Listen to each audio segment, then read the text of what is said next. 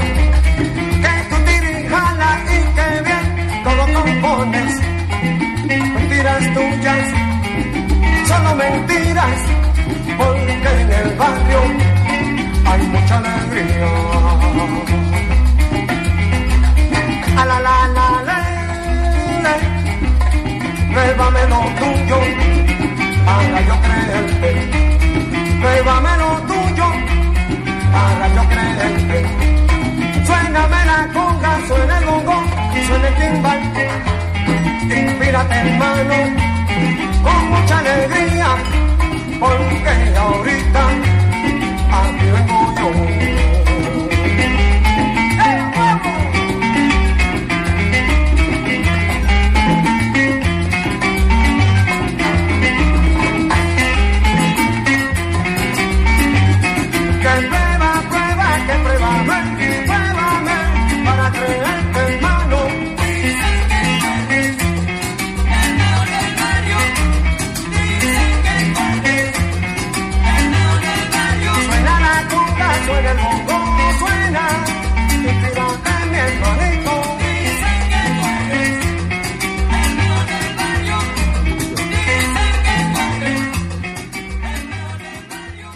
And just like that, you're listening to Keep It in 100 with Jose Candelario, and this is a very, very, very special report. So special. Um, I'm going to let my guest introduce himself.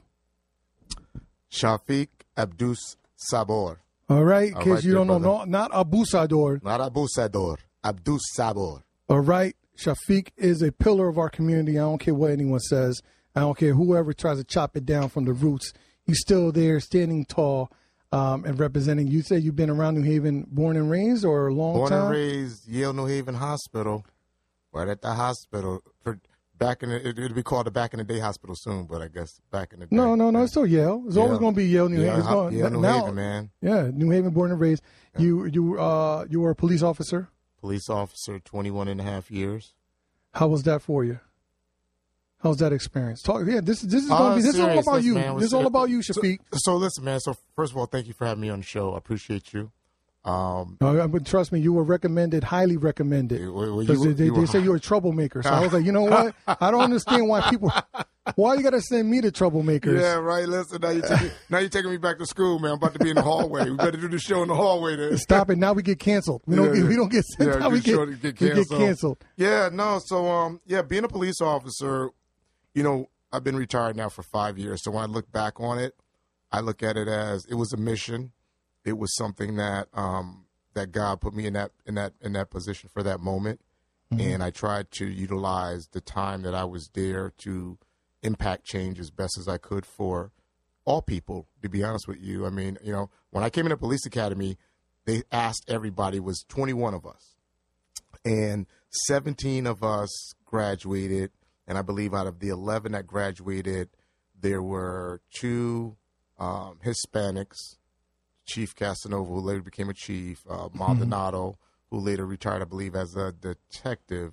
And then the rest of us were african americans and i think there was like about five white officers or so if i have the math right. But it was the largest class of african american hispanic latino officers like really in the history of of um, of New Haven since uh, Pasteur, and um, so they asked everybody like, you know, why you want to be a cop and why you want to be a cop and all this stuff, and you know, and everybody want to have the right answer, right? So I told them, I said, I want to be a police officer because I want to help improve the lives of people.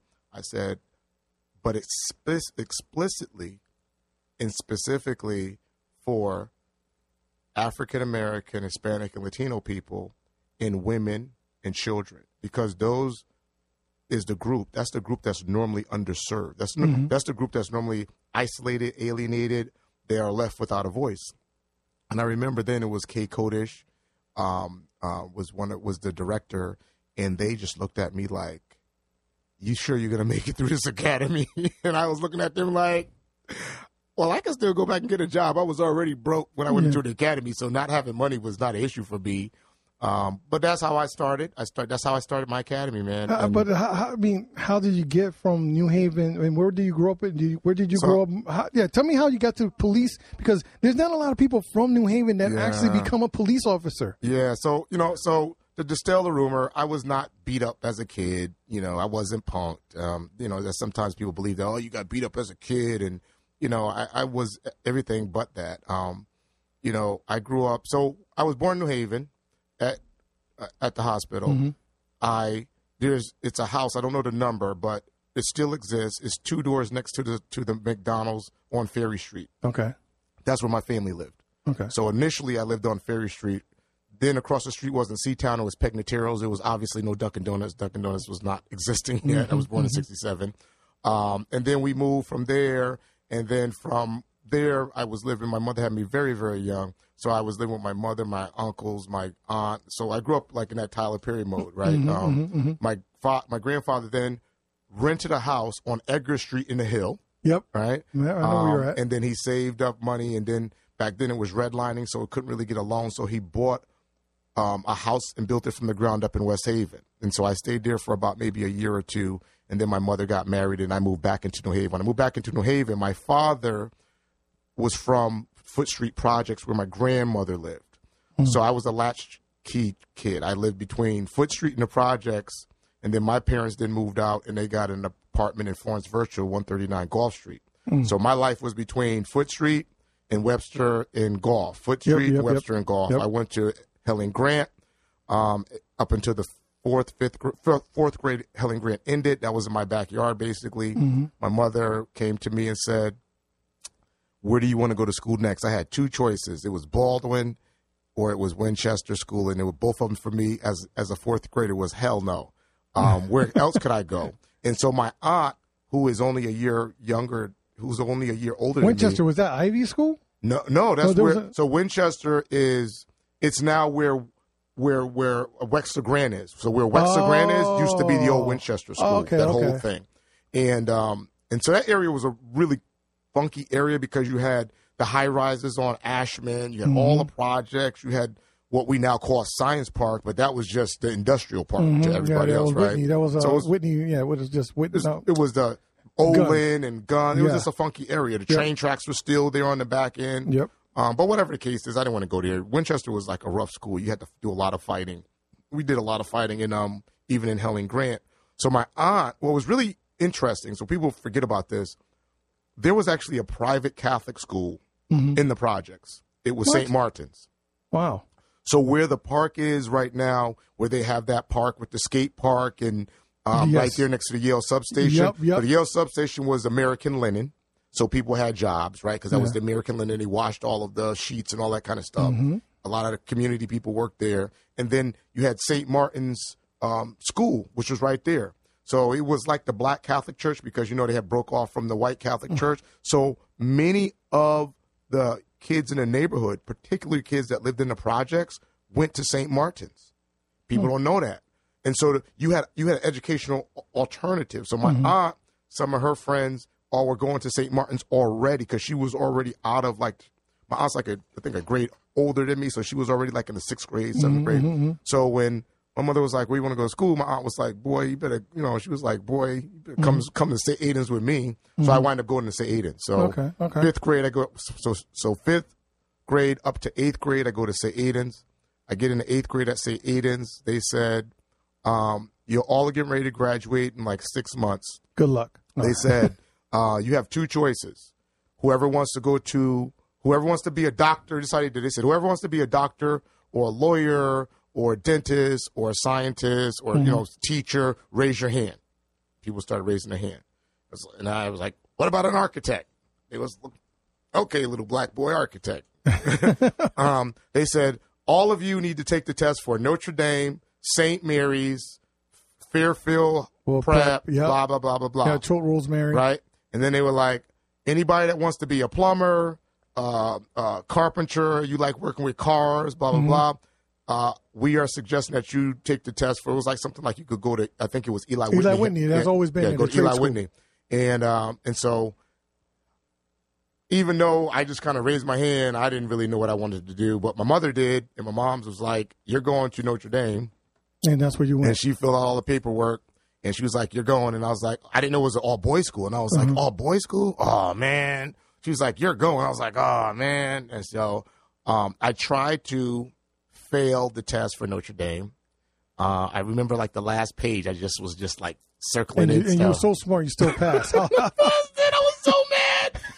Was how are you going to try to fail it? I didn't fail the test, man. I was so mad. I was, you know what it was? I was scared that my mother would figure out that I tried to fail it. She don't even know this today, so she don't listen to this radio. Well, I was going to say, she's going to know Yeah, now. she's not gonna know, right? She's probably homeless too. But uh, so I, because I always knew my mother was smarter than me, right? She figured everything out. She's like a freaking detective, man. So I try. I was like, how can I fail this test so she won't know? Because they might give her the test and she'll look at it, and if she sees that I just put one line, I just put the whole the first circle of four, she's gonna be like, you know, like really mm-hmm, upset. Mm-hmm, mm-hmm. So I had to like figure out throughout the test how I could just put You in what really was trying to throw it. Oh yeah, I was trying to throw it, bro. I, I didn't want to go to school at all. I didn't want to go. But you And passed and you ended up going there. So I took the test, forgot about it because it was, you know, it was like Yeah. three, four weeks out, and I came home one morning, one night from um from practice. I think I was playing football, and so then we were living at 49 Winter Street. It's like winter and Goffe right there, Mhm, I know where you're at. and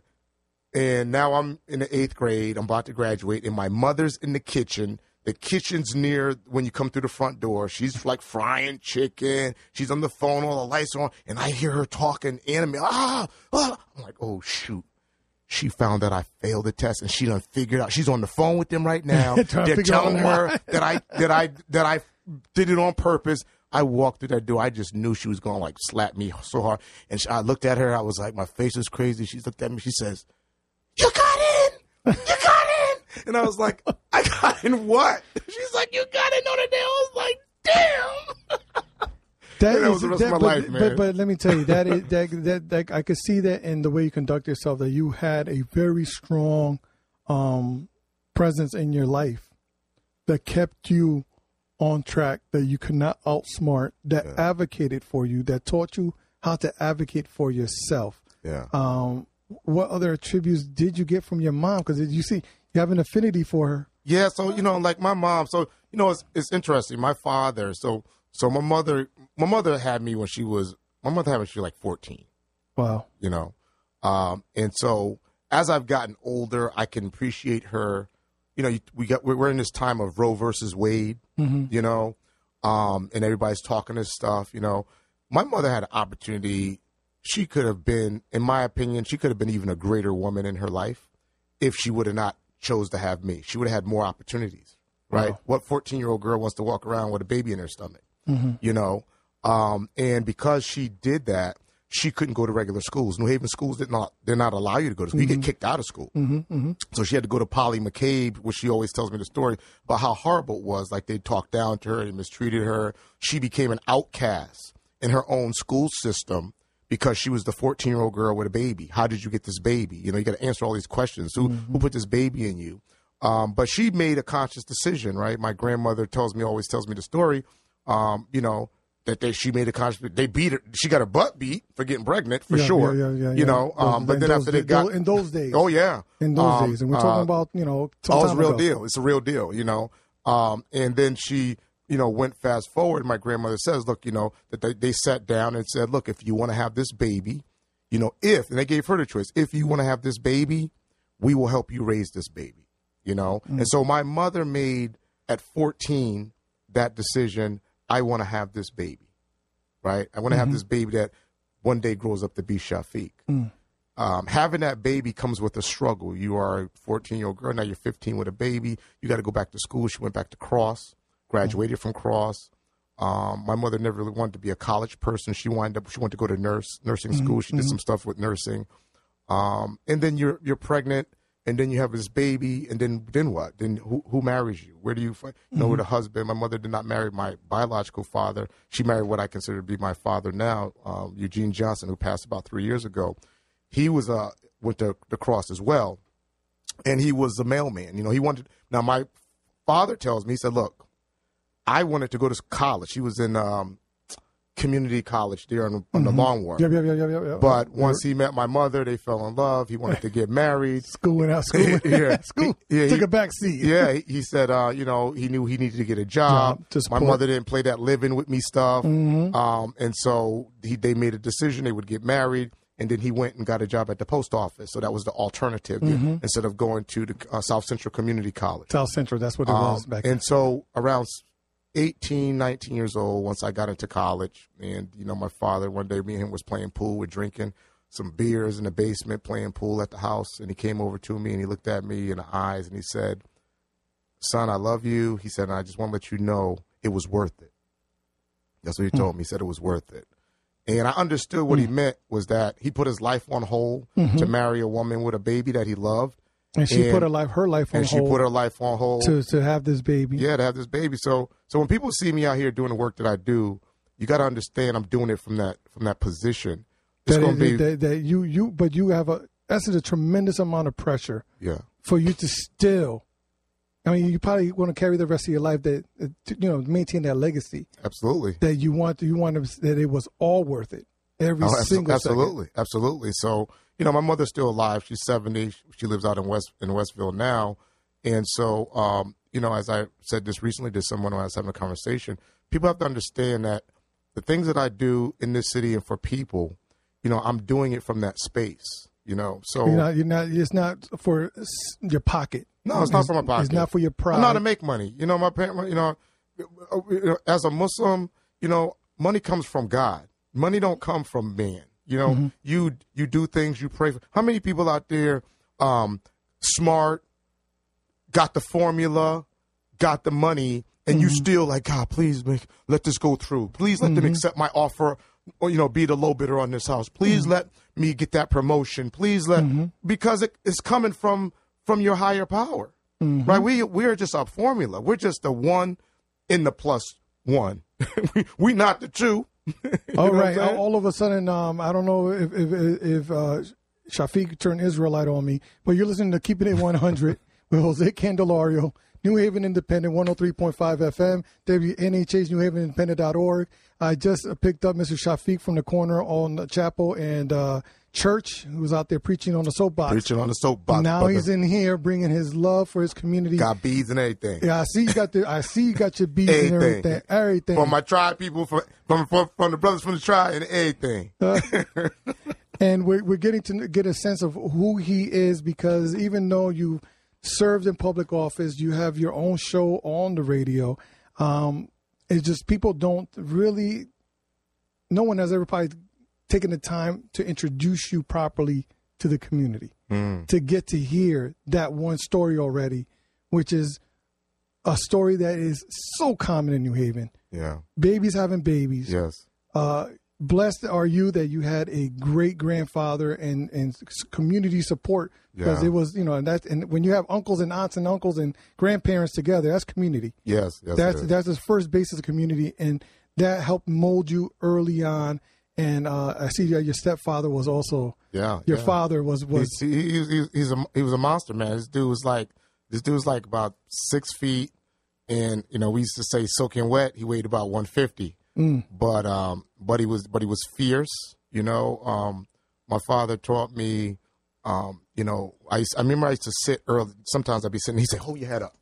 He'd do this uh, yeah, yeah, yeah, yeah, right? Um, and so he was, oh, hold your head up. I remember when I was in, um, and he and he taught me things, right? Um, when I in eighth grade, we went to our like our first prom dance. You know, Mm. I, I went and got dressed, and then he brought me to the room. He's like, "What do you have on? Take that off. Put this on." And that's when he gave me his first shirt and a tie. Let me tell you something. I wore the hell out of that shirt and tie. I must have worn it to every everything Every- after every that. function oh my for- for- gosh, for man. five years. Oh my gosh, that was. Um, but he taught me how to tie my first tie. He taught me how to put my shirt on. He taught me how to match my clothes. Uh, my father was a. And let me tell you something. That is really what's missing in our society right now. I mean, you you've been fortunate enough to had that. that I call it. We used to call them home economics, right? Yes, yes. Life skills Yes. training or whatever you want to call it. You were fortunate enough to get that yes. because there's so many in, gentlemen in our neighborhood right now living in this city that do not have that. Yeah. And I see that you're on a mission right now in life to make sure that everyone gets these resources or gets access to this kind of of nurturing. Yeah, you know, you know why? Because it is absolutely critical. I didn't realize the impact of my father until really I got into Notre Dame and I got into my last years of Notre Dame. Now Notre Dame was a very, I guess you could say, if I was a hunk of metal on the end of a stick, Mm-hmm. it turned me into a sharpened spear, Mm. right? Um, you know, when we got in, I remember getting into school and I tried to play the race card one day. I said, ah, y'all got me doing this because I'm I'm black. And one of the brothers there that was white, because most all the brothers there was white, Mm-hmm. and um, and brothers meaning that they're they're they're about to be They're, a they're, priest. yeah, they're they're in Yeah, order. They're in the they're order. order. Yep. He he came over to me. It was like I think I was the only black kid in the room. I was like my second year, and he looked at me and he said, "Let me tell you something, young man." And he was like, "Stand up." And made me stand up. I'm like, oh gosh. He said, "You're not here because somebody asked you to be here." He said, "You're here because you earned the right to be here." He said, "Now you got one job is to earn the right to stay." He said, and that's the same opportunity that everybody else has in this room. Don't you ever forget it. Sit down. and you got it's like, and you got detention. I was like, okay. You got the, you got the lesson. You, Yeah. got the, you learned the lesson Oh, hard. man. But that, that can, can, does that does that um does that transfer to today? Today? Oh, Can you say absolutely. can you say that to Ab- a young minority? So you know what I who did? It was tran- feeling that like the white man. You know, But he's holding right. you down. The, the, the man, the That's man, right. the That's man right. that's doing this. That's right. You know, it. You know what? He, what? What they? What it translates to me now is take personal accountability as far as you can in your mm-hmm. space. Mm-hmm. Right? Absolutely. There's forces out there. There's racism. There's there's systematic racism. There's always going to be. There's your own people coming for you. There's always a Judas in the room or Judette, right, if you mm-hmm, will. Mm-hmm. Um, but you can control your space, and you can do it by defining your character. This is who I am. This is what I'm about. This is my space. My space can be an area where we can have a picnic, or it can be a steel cage match. Mm. But understand something. Mm-hmm. If you're coming for a picnic, we're going to eat and we're going to have a really good time and we're going to eat. If you're coming for a steel cage match, it's on and popping. All right, so let's keep this cordial with the picnic basket. Then I don't want to get. I don't want to get into it. steel cage? I can. I can. I can already tell you are a, an individual who um who have has impeccable memory. Um, and it's it's. I mean, this is now a personal thing between me and you right now. This is personal because I struggle in life with with the ability to forget certain things because you remember dates, numbers, people. Well, don't forget, I, I was a cop. So, you know, when a cop's memory is, you know what our memory is? Hmm. I do not recall. Stop it!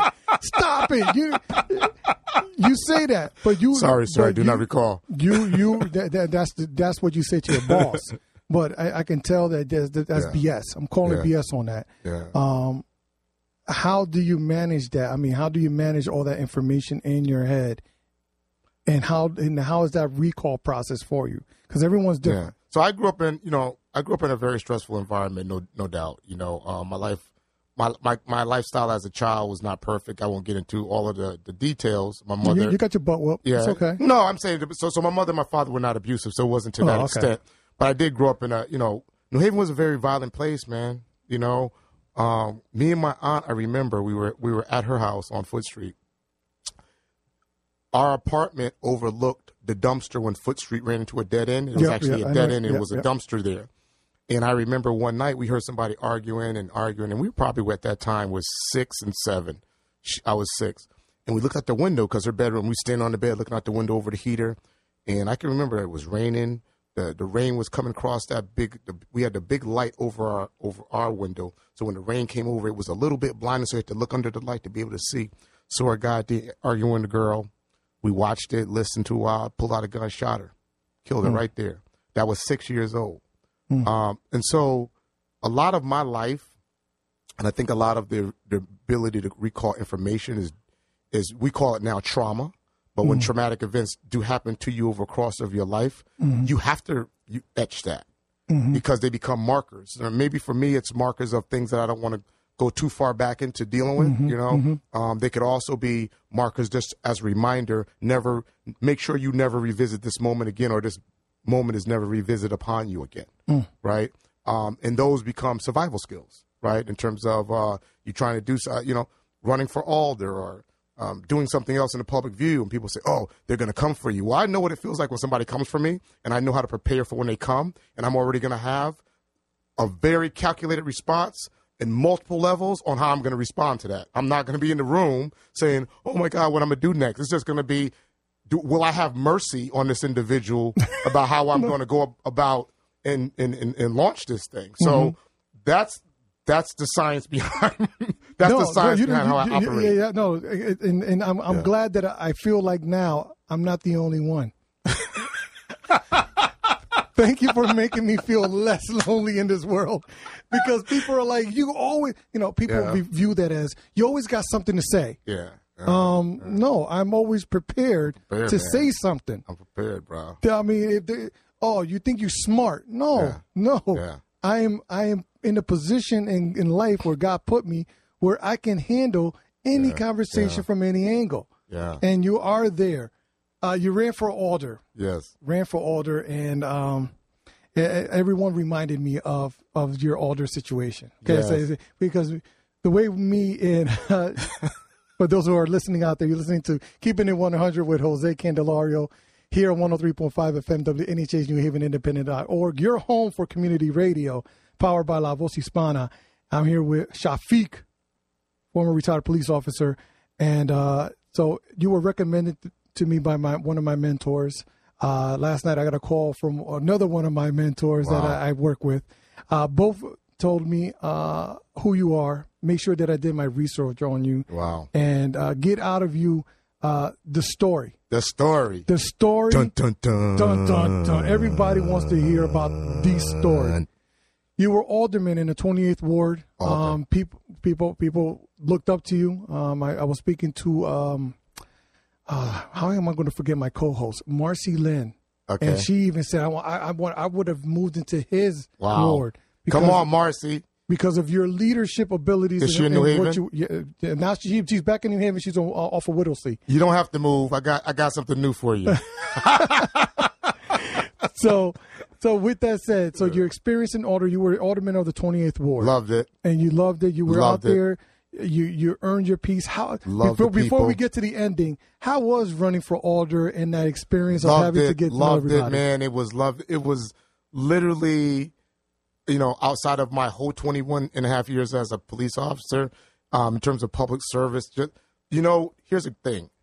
Running for alder is even better than like being an alder, right? Yeah, Um, you- because when you run for alder, You got no it's a- responsibility it- yet. What it is is I, it took me about a year to run, right? So I think about a year. It's a it's a twelve month covenant. It's a twelve month covenant with people. Yes. When you get elected, now it's up to you to fulfill that covenant, Mm-hmm. right? Um, and so then now it's just okay. I'm gonna do what I said. I'm gonna do what I said. I'm gonna do what I said. But when you're running, it's like, hi, how you doing? What's your name? Oh, I didn't know that. Or you play the guitar. Or this is where you live. Or your house is wonderful. And people really are letting their guard down and they're telling you and they're being vulnerable. And that's your job now is to process that and don't let them down. That's how I saw it. Don't let them down. Um, so running for alder, it was a great experience. It was a new level of uh, public service, and then becoming an alder was a new level of experience. You know, and they said, you know, you wanna, you really want to sharpen somebody's skill set as a leader. Give them, give them, give them responsibility, right? And you want to test somebody's true character and find the true character of a person. Give them power, mm. right? So what I'm hoping that happened in those six months is that people were able to see, wow, this guy really loves to take the hard positions to lead us out of these dark and murky waters. Mm-hmm. And you know what? And he's not a bad guy. Mm. You know, he's not sitting around here making it work for him. He's not sitting around here just doing the stuff for his. This guy is really mm-hmm. like out here, really putting his life, you know, his life and his character out here for the people. That's what I'm hoping that people walked away with. You but And- you ran s- against somebody that was part of the status quo. Yes, tech. Yeah, I I guess you could say that. So you so you you threw a wrench into someone's plan.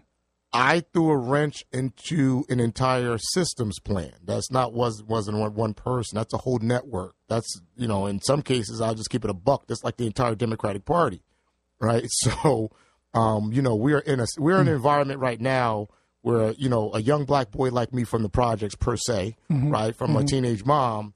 Um, I have to go technically if I play the game right. I got to go get permission from an assortment of people in order to figure out um, do I have the permission to move forward to help people. The Democratic Mafia. You got to. Well, you I gotta go, don't you know. gotta go kiss the I- ring. I can't- I you don't gotta go kiss no, I the ring. use that term. And you That- didn't do that. Well, that's the, that's the strong I- that's I a mean, strong I- thing. I, You am just articulating in, in, Well, in, I a, mean, in a more being- common man's right, right. word. But, I, but, I'm just, go ahead, go ahead. I go wanna, you know, I wanna Use your narrative. Yeah, I'm gonna use it. Um, and and it's okay, right? That structure's been there, and that's worked for the structure for a long time. However, um, I don't believe in our de- in our democracy that you should have to pass through all of these secret doors and all of these particular things in order to run for office. You should be able to. I want to run for office. Go run, right? And and not have to know that when I start to run, I'm already in a in a battle out the door day one, right? Um, but I guess you could say if you're willing to do that, then didn't didn't Martin Luther King do that? Yeah. Didn't El Haj Malik El Shabazz? Didn't all of these civil rights leaders that yes. we're celebrating now? Um, um, um, James Baldwin. And people, oh, everybody's fascinated. So you know what? Somebody's got to do it, right? So uh, all I can do is, you know, my, my grandmother told me. She said, "If God be for you, let no man be against you." You know, and I translated down as is that. Well, if you know everybody's against you, you ain't got to worry about nobody being for you. There, there you go. You know where everybody stands. Yeah, yeah, you know where everybody stand. You know what? But you know where I need to just let everybody know. Look, I'm standing for the people. It's always for the people. It's So, for the so people, you said you disrupted a whole system. You disrupted. I didn't the- do it on the- the- purpose. You didn't do it on purpose. I'm sorry. You, you, you're, wow. I'm sorry. Are you, are you publicly apologizing? no, I'm not publicly apologizing. I'm just saying I'm sorry. Okay. For being you, I guess. I'm sorry. Right. So you Yeah. disrupted the system, and so you, was there a mark on your back? I mean, Okay, did- so did- let me did- let me just no, you clarify. I I exercise the freedom given to me by the Mm-hmm. Constitution of the United States. How dare you? And when I did that, the Mm-hmm. system felt it was a disruption. So that disruption is not my causing. No, I did what I needed to do. that was a reaction. that's that's my that's my right. I I, I utilized my right. you ran for alderman on what platform? What won the people over? Safety, leadership, and community. Communities, inter, ter- bringing people together, having everybody have the opportunity to interface with one another to come up to common solutions. So with that said, it's pretty uh, to me it is uh, also then indicative of the lack of the previous person that was there. They were not for those three. Well, I don't ideals. know. I don't know if. Uh, so here's what I would because you wouldn't have won if those three ideals were in place. I think well sometimes you know, hey listen, you know, sometimes you can win because because you're the new shiny thing, right? And sometimes you can win because the timing is right. And sometimes you can win because of energy and you know, uh, I let the you know, here's a beautiful thing about elections. We don't decide them as a candidate. You- okay. The community does. okay. That, that, that- okay. You know, and sometimes it's very difficult to I, I thought that the Democratic committee decided who. No, who, no, well, no. I mean, the people still vote. So here's the thing. So, here's, so here's, I'm, I'm glad you brought that up, Jose, because here's the thing. Uh-huh. Because in 2019, in the mayoral election, 2019, Mm-hmm. there were 60,000 eligible New Haven voters. 60,000. Mm-hmm. Tw- roughly 12,000 voted for Elicker, Mm-hmm. and roughly 5,000 voted for Harp. Mm-hmm. Right? That was so, so a total of 17,000 votes were roughly mm-hmm. cast Mm-hmm. of the 60,000, and mm-hmm. that's 30%. percent However, in the last mayoral election, last mayoral election, 21, 2021, there were 56,000 eligible voters, 56. 9,000 voted for Elicker. Mm-hmm. 1,700 voted for Carlson as a Republican. Mm-hmm. There was no other challenger. Yep. Only 12,000 votes total was cast. So that's 23%. Yep. So here's what I'm saying the people, the people are determining who they want. But I will agree the way our party line politics are set up, there's something that's happening where where is the other 74%? Where's the other 75? What is it? 77%. But I think I, I, I believe that sometimes it- it's convenient that they do not show up at the polls for certain people who are running. Yeah. Well, I, so here's what I would say. What I would say is my style um, of becoming a leader in New Haven for people around their needs and actually closing the gap on getting things done is to not leave out anybody. Right. So here's what I did in Beaver Hills. And here's the process. So I'm a, I'm a, I'm, so I'm a, so I'm a, so I'm a tell. I'm a tell. Say something. Almost 99% of every single person that runs an office in New Haven, and I don't care what office they're running for, Okay. Yeah. they will go and they will pull down all of the voting records for that previous year. Mm-hmm.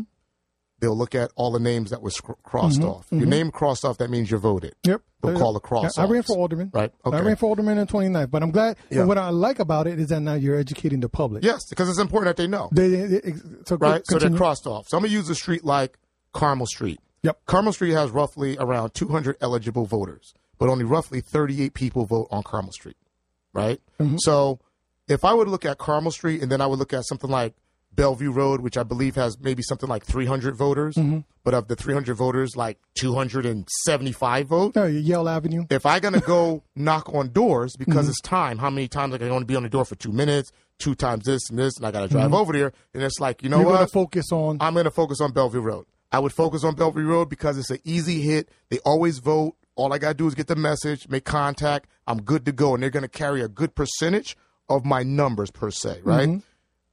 Go I'm to- to save Carmel Street technically and uh-huh. under under the concept, under the, under the under the theory that's used.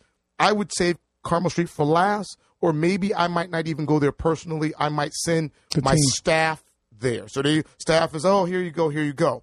As a result of that, if Carmel Street has potholes, if Carmel Street has issues, if Carmel Street has problem with trash pickup, There's no repre- Carmel Street they has don't have representation. with crime, then those don't become a priority because my I'm going to be listening to where I went and did the cross offs. So now, if you take all the cross offs in the entire city as a whole, and you see the areas where people vote and who votes, then there's no surprise when you see in terms of the this current administration how it's been over the last three years of why people are clamoring like oh my god why do i have a methadone clinic in my neighborhood? Because you were not on the cross offs and so mm-hmm. you did not become prioritized in the economic development of the city why is there going to be uh, potentially a homeless shelter drop smack dab in the middle of of um of um of grand avenue the Hispanic Latino district that struggle like hell to build that district up, and you're gonna go and put a homeless center right there. You know why? Because of the cross offs, right? Didn't didn't make the priority list. You know why do we have a, a, a drug rehab coming to CVS, right? Right where uh, you have a Afro Hispanic Latino immigrant Jewish um, you know, four corners meeting, but we're going to divide that up again with another drug because you didn't make the cross off list. So this is where the hustle game comes in, and people need to understand that you got to get out here and vote. And you know what? I know I've been hearing people say, "Oh, but." You know, we'll vote when we have a candidate. Well, go get you a candidate then, damn it. Go get you a candidate. Go wake up a candidate and tell them to get out here and vote so you can get So you have the other choice. So you get seven- That's choice. right. So you can get those other uh what would it be? Roughly uh Seventy percent, 70,000 seventy-five percent. thir- 36,000 votes. Yeah, and let me tell you that, and and, and that's on on an off year that's decent. Because let me tell you, I've been I'm involved in politics where off Yeah. years is, is as low as fifteen percent That's right. turnout. That's so right. You, in, in the And they're predictable. Here's the thing, Jose. They're it has gotten so commonplace. And why I'm saying this, y'all, because I'm a tell. Because even when I was a police officer and I worked in government, I I I tried to be one of those cops. I wanted to know everything. Mm-hmm. So I you know I worked as close to DeStefano as I could. you know, if I could have been a, a lapel on his on his shirt, I, I would have did it. And sometimes I was. And I would watch how things would go. I would watch when people would get really, really upset in government and people would say, Go get, tell me what the voting percentage over there. Seven percent. We're good. Mm-hmm. Right? Mm-hmm. And so this is the operation until that mechanism is broken that and that so Well, until people show up at the polls. That's show the up, only You way. gotta show up. So everyone could disrupt the system just like you did. Yeah. So you disrupted the system, you got in, and you were there for only six months. Six months. So I was there for six months. And because you were to, to clarify the, you know, I mean, I could pull up the New Haven Independent Yeah. article. Uh, let me tell people the story. You were there Okay, for six so I was months. there for six months. When I took over as alder, when I, when I became an alder, I was I had a contract cleaning all the public schools. So contract clean all the public schools. Been doing that. We actually went through when I looked it up seven contracts. So I so this would have been my 7th Mm-hmm. final contract. Contract was ending, and then you can now apply to be the new person all over again because it's a new one year round with four renewals. Mm-hmm. Um, So when I took office, I was cleaning the schools. Even as an alder, I was cleaning the schools. I had already checked with people throughout the process and g- legislative, um, you know, about that, and it was like not an issue. And um, so they It was not not an issue when they thought you weren't were going to win. But go ahead. Right. So it wasn't an issue. Then, um, and then we got to the point of we needed to uh, certify the documents, and it was a clause in there, and so it was like, oh wow, you know, like I only had a couple of days, and I can't really get too deep in it because there is a lawsuit pending. But what I did is I made a conscious decision that um, it was better and rightful for me to step down as alder than it would have been to evacuate the company. And here's why. And this was a tough decision for me. Um, I ran for alder to make change and do things in the city and do, mm-hmm. and do help. That was a two year kind of process and a commitment. However, the company that I was leading, mm-hmm.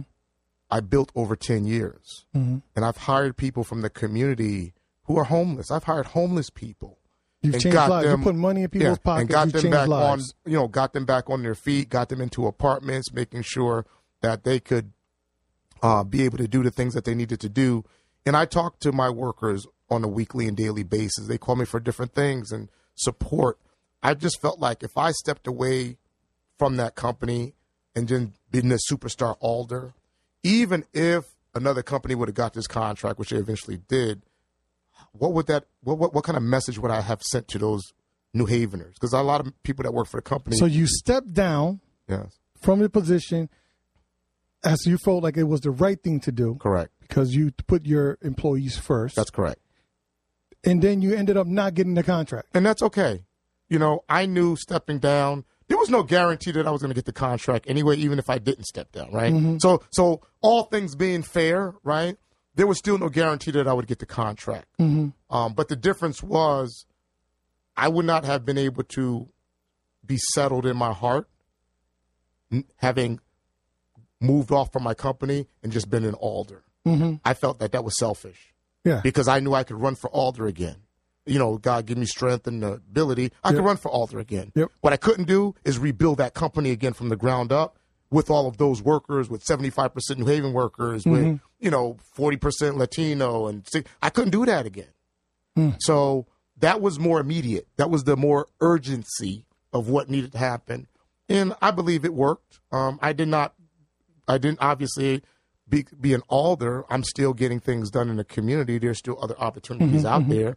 And, you know, So, because you know, when you see the papers and you read the, the narrative, it's all like, "Ooh, he stepped down because something was suspicious." No, nothing was suspicious. You know, no one offered me anything. There was no secondary. Uh, well, if you do this, you'll get this in the end. And if you do this, you get none of that. It was like, no. I mean, I'm gonna keep it a buck, and I'll talk about it later. um, there was probably some things that if I would have went along with in the political arena, um, it would have probably been you all set. But you know what? Um, I'll just send this message: Don't send your weak people to me, because I ain't falling for it. if you if you're not sure about where I stand, go back to the beginning of this broadcast and listen to it again. Don't send weak people to me, man. I ain't got time for that. I ain't got time to play. And like I said, and, and just like that, we ran out of time. ran out of time, bro. So that's what you know. People always ask me, "How did you? How, how did you feel?" Yeah, it, it started and finished in one minute. That's a good show. yeah, That's a yeah, good show. I thank you for your time. I appreciate you, man. I appreciate you. you running for mayor? Not at this moment. No. then let me rephrase my question. Now that the journalist, I got to become a journalist. Yeah, yeah, yeah. Do you have aspirations in the future to run for mayor of the city of New Haven?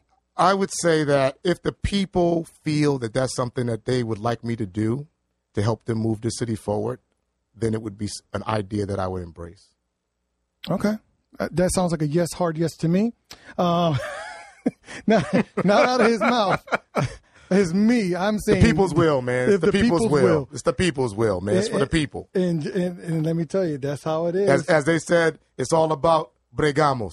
huh? Huh? hey, Huh? with that said, this has been keeping it 100 with Jose.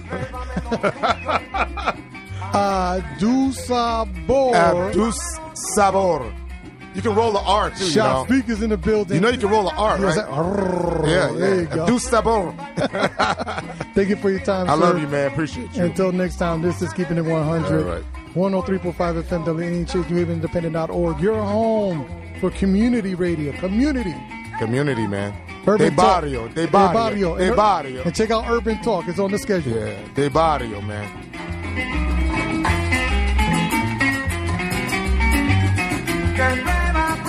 que pruébame, pruébame para creerte, hermano. Dicen que el es mejor del barrio. Dicen que el es el mejor del barrio. Suena la cumbia, suena el